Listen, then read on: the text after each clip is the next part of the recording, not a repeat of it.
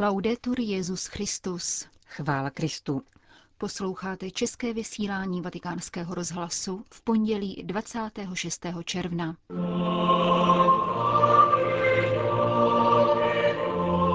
Křesťané nepotřebují horoskopy k poznání budoucnosti, kázal dnes papež František v domě svaté Marty. Svatý otec přijal členy italské ligy pro boj s nádorovým onemocněním. Svatý stolec se vyslovil k případu čínského biskupa násilně oddáleného z úřadu. Pořadem provázejí Johana Bronková a Jana Gruberová. Zprávy vatikánského rozhlasu. Vatikán. K poznání budoucnosti nepotřebujeme horoskopy. Pravým křesťanem není ten, kdo se usadí a dál si nenamáhá, nýbrž ten, kdo důvěřuje v Boha a nechává si vést cestou otevřenou pánovým překvapením. Papež František o tom mluvil dnes ráno v domě svaté Marty ve své poslední homilii před prázdninami. Ve svém výkladu vyšel ze čtení z knihy Genesis a zastavil se nad postavou Abraháma, v němž, jak vysvětlil, se ukazuje styl křesťanského života. Náš styl jako božího lidu, spočívající ve třech dimenzích. Obnaženost, příslip a dobrořečení. V dnešním čtení hospodin vybízí Abraháma, aby vyšel ze své země, ze své vlasti, z otcovského domu. Být křesťanem vždy obnáší tuto dimenzi obnaženosti, kterou plně vidíme v Ježíšově obnaženosti na kříži. Na počátku je vždycky pobídka jdi, opusť. Jdi, opust svou zemi, své příbuzné, dům svého otce. Když si připomeneme Evangelia, uvidíme, že také povolání učedníků začíná tímto jdi, opusť a přijď. Stejně tak je tomu s proroky. Vezměme si Elizea, který právě obdělával zemi, když uslyšel toto opusť a přijď. Dovol mi alespoň, abych se rozloučil se svými rodiči. Běž a vrať se, opusť a přijď. Křesťan musí mít tuto schopnost obnaženosti, jinak není autentickým křesťanem. Jako jím není ani ten, kdo nedovolí, aby byl obnažen a ukřižován spolu s Ježíšem, pokračoval papež. Abraham uposlechl díky své víře a vydal se do země, kterou měl obdržet za dědictví, přestože nevěděl, kde přesně leží cíl jeho cesty. Křesťan si nepořizuje horoskop, aby viděl do budoucnosti, Nechodí za kouzelníkem se skleněnou koulí, nenechává si číst z ruky. Nikoliv. Neví, kam kráčí, avšak jde pod vedením. První dimenze našeho křesťanského života spočívá v této obnaženosti. Proč právě obnaženost? Jde snad o důslednou askezi? Vůbec ne. Jde o to jít za příslibem. A to je druhá dimenze, jsme mužové a ženy, kteří kráčí za příslibem, směřují k setkání, jdou za čím si přislíbeným. Za zemí, říká Bůh Abrahamovi, kterou máme obdržet jako dědictví. Abraham si nestaví dům, nýbrž stan, pokračoval papež František, aby ukázal, že je na cestě a důvěřuje Bohu. A dále buduje oltář, aby se klaněl hospodinu. Potom však pokračuje v cestě, je stále na cestě. Cesta začíná každý den ráno. Cesta, na ní se svěřujeme pánu, cesta otevřená jeho překvapením, někdy dobrým, jindy špatným, jako třeba nemoc nebo smrt. Cesta však zůstává otevřená, protože důvěřujeme Bohu. Vím, že ty mne povedeš na bezpečné místo, do země, kterou si pro mne připravil. Křesťan je tedy člověk na cestě, člověk, který žije ve stanu, v duchovním stanu.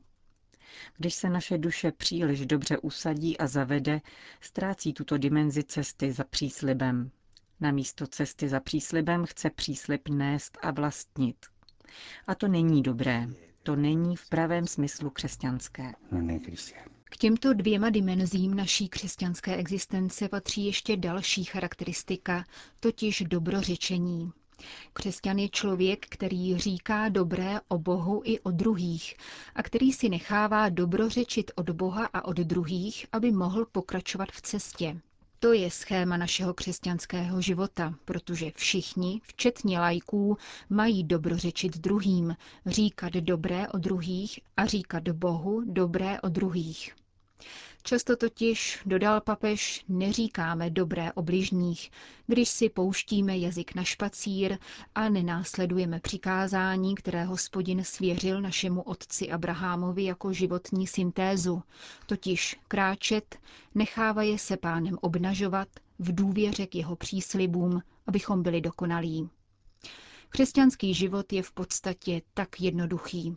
Uzavřel František své ranní kázání v domě svaté Marty.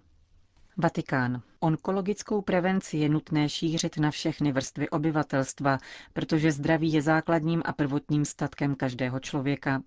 Prohlásil dnes papež František v Klementinském sále Apoštolského paláce při audienci pro členy italské ligy pro boj s nádorovým onemocněním. Toto neziskové združení působí v Itálii již 95 let pod patronátem prezidenta republiky a dohledem ministerstva zdravotnictví. A jeho cílem je vytvořit kolem onkologického pacienta síť solidarity, bezpečí a informovanosti. Liga se zaměřuje zejména na primární a sekundární prevenci nádorových onemocnění a věnuje pozornost jak rodině nemocného, tak samotnému pacientovi a jeho začlenění do společnosti. Papež František v úvodu své promluvy upozornil na dvojí dar, který tato instituce přináší společnosti. Na jedné straně totiž šíří mentalitu, podle které je prevence především životním stylem, a na druhé spolu s mnoha dalšími italskými združeními podporuje dobrovolnickou práci, tedy nezištnost, která by se stále více měla prosazovat v naší každodennosti. Jak dále poznamenal, obdobná díla jsou velmi užitečným nástrojem formace a osvěty. Je velmi potřebné šířit kulturu života založenou na postojích a jednání. Měla by to být skutečně lidová kultura, avšak seriózní a přístupná všem, nehledě na komerční zájmy. Zvláště rodiny je nezbytné doprovázet při prevenci, při níž různé generace spojuje solidární smlouva a která zhodnocuje zkušenost těch, kteří spolu s vlastními rodinnými příslušníky prošli namáhavou cestou onkologického onemocnění. Il faticoso percorso della patologia oncologica. Papež dále ocenil, že dobrovolníci italského združení spolupracují se státními i soukromými zdravotnickými zařízeními a pomáhají zvládat rodinám vyčerpávající péči o nemocného. V tomto smyslu přinášejí svědectví obdobné katolické církvy, která je rovněž povolána k pokorné a mlčenlivé službě trpícím. Vykonané dobro je totiž v konkrétních každodenních situacích účinné, především tehdy, když za ně nevyhledáváme odplatu a nevystavujeme je na odiv. Vyzdvihl svatý otec a popsal onkologické onemocnění jako krajní, tedy periferní prožitek, ve kterém je onkologický pacient nezřídka odsunut na okraj společnosti a dřívějších vztahů a jsou narušeny jeho dosavadní životní rytmy. Tato periferie volá k zodpovědnosti každého z nás, neboť každý křesťan, stejně jako každý člověk toužící po pravdě a dobru, je vědomým nástrojem milosti. Péče o nemocného člověka představuje pro společnost nevyčíslitelné bohatství, protože připomíná občanskému i církevnímu společenství, že se nemají obávat blízkosti a něhy, Vztahy, které nabízejí a přijímají podporu a útěchu, stejně jako vytvářejí prostor pro rizí a nikoli formální solidaritu, nejsou ztrátou času, dodal Petrův nástupce. A konečně si dovolím zdůraznit, že je žádoucí, aby se onkologická prevence rozšířila na všechny vrstvy obyvatelstva prostřednictvím spolupráce mezi veřejným a soukromým zdravotnictvím, iniciativami občanské společnosti a charitativními institucemi, vzhledem k tomu, že zdraví je základním a prvotním statkem každého člověka. E Řekl dnes papež František při audienci pro členy italské ligy pro boj s nádorovým onemocněním. Vatikán, Čína. Tiskový mluvčí svatého stolce Greg Berg se dnes vyslovil k případu monsignora Petra Shao Zumin, biskupa diecéze Wenzhou. Podle jeho sdělení sleduje svatý stolec s vážným znepokojením osobní situaci zmíněného biskupa, který byl již před časem násilně oddálen ze svého úřadu. Diecézní katolické společenství ani rodinní příslušníci o něm nemají zprávy, ani jim nebyly sděleny důvody oddálení na tož místo, kde je zadržován. Čteme dále ve vatikánském tiskovém prohlášení. Svatý stolec vyjadřuje hlubokou bolest nad touto a jinými obdobnými epizodami, které bohužel neusnadňují vzájemné porozumění a vyjadřuje přání, že se monsignor Shao co nejdříve vrátí do své diecéze a bude mu umožněn klidný výkon jeho biskupské služby. Svatý stolec v závěru tiskového sdělení vyzývá k modlitbě za jmenovaného biskupa a církev v Číně. Dodejme, že biskup Shao je uznán svatým stolcem, avšak nikoli čínskou vládou. Od smrti jeho předchůdce, monsignora Vincenta Zhu Weifanga v loni v září, je neustále omezována jeho osobní svoboda s cílem donutit jej ke vstupu do patriotistického združení, které hlásá nezávislost čínské církve na svatém stolci. Naposledy byl zadržen 18. května a o necelý měsíc později byl spatřen na letišti svého města v doprovodu vládních činitelů, kteří jej odváželi na neznámé místo. V diecézi Venzou žije zhruba 130 tisíc katolíků, z toho 80 tisíc náleží k podzemní církvi. Jak vysvětluje agentura Asia News, po nelehké minulosti jsou nyní vztahy obou komunit dobré. Vatikán. Ukrajinci z různých koutů Evropy se sjeli minulý víkend do Říma, aby si připomněli 150. výročí kanonizace svatého Josafata a poštola jednoty církve. Pouť vyvrcholila v neděli odpoledne Eucharistií ve vatikánské bazilice. Právě tam, v oltářní mence kaple svatého Bazila Velikého, je tělo tohoto mučedníka uloženo. Svatý otec udělil Ukrajincům zvláštní privilegium.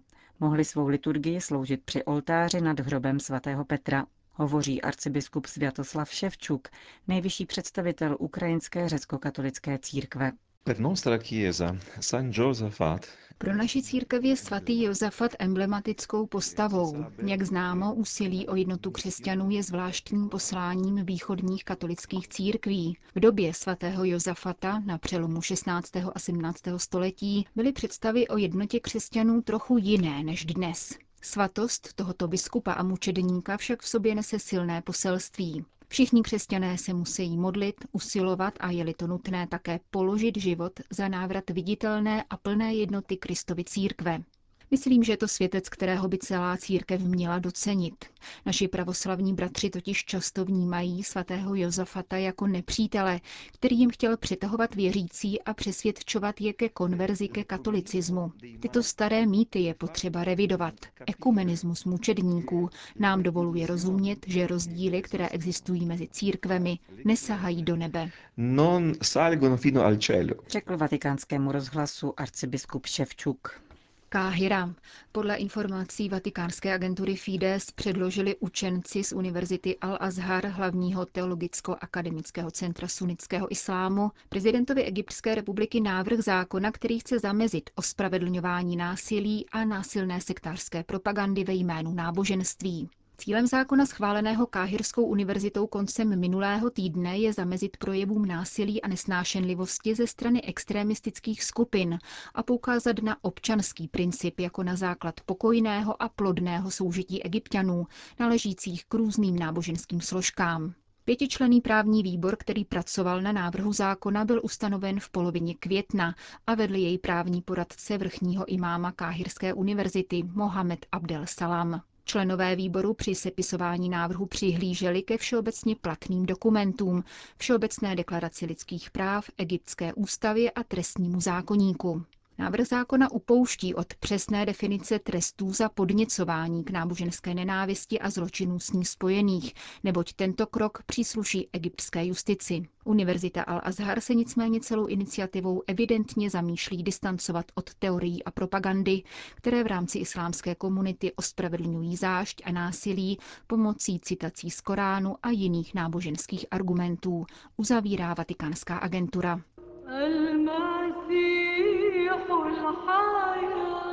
Končíme české vysílání vatikánského rozhlasu. Chvála Kristu. Laudetur Jezus Christus.